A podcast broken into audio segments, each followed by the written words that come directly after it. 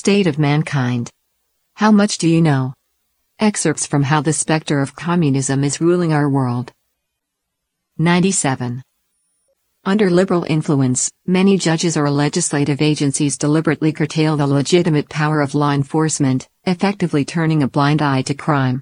The communist specter's aim in doing this is to paralyze the state apparatus in order to stir up social turmoil, which in turn creates excuses either for the expansion of government, or the necessary conditions for a coup or revolution. Many states have passed far left laws, a typical example being the Sanctuary State Act. Among other provisions, a sanctuary state prohibits federal officials from arresting illegal immigrants in local prisons, including those with outstanding warrants for their arrest. Local police are barred from cooperating with federal agents to enforce immigration laws. This poses a serious security risk for the public. In July 2015, illegal immigrant Jose Ines Garcia Zarate shot and killed a young woman who was walking along Fisherman's Wharf in San Francisco. Zarate had a history of crime, he had been charged with seven felonies involving drugs and robbery, and possession of weaponry, and had been deported five times. When San Francisco passed its sanctuary city law, Zarate was released from custody and evaded the federal immigration authorities who had been demanding his sixth deportation. When a criminal stands trial, extremely strict standards are placed on the prosecution.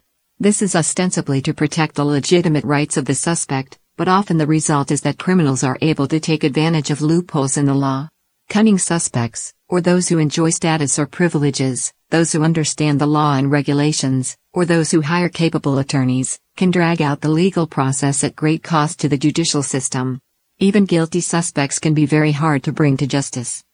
Influenced by the spread of sexual liberation, verdicts in cases involving sex crimes often cite findings in recent research to argue that the damage caused by the abuse is little or non existent.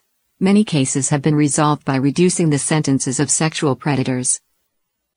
Many ordinary criminals have had their original sentences reduced as well, owing to budget shortages or on account of prisoners' rights. The real motivation, though, is political correctness, to weaken the power of the law, disturb social order, and pave the road for further expansion of government. For the law to be fair, it must administer strict punishment to those who commit unpardonable crimes. Since antiquity, murder was punishable by death. But today, some countries and territories have abolished capital punishment on such the grounds of humanity, tolerance, or a supposed respect for life.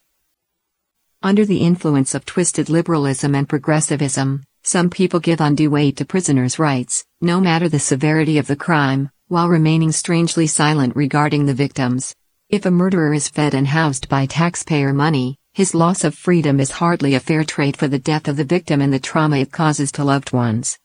Many researchers in the United States have found that capital punishment is effective in deterring crime. David Muhlhausen, senior policy analyst in the Heritage Foundation, testified in front of the Senate Judiciary Committee in 2007 that capital punishment has a deterrent effect and can save lives.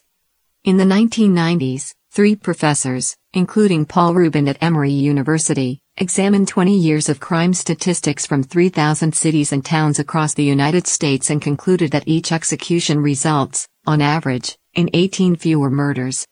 Even scholars who are against capital punishment must concede that it has a deterrent effect.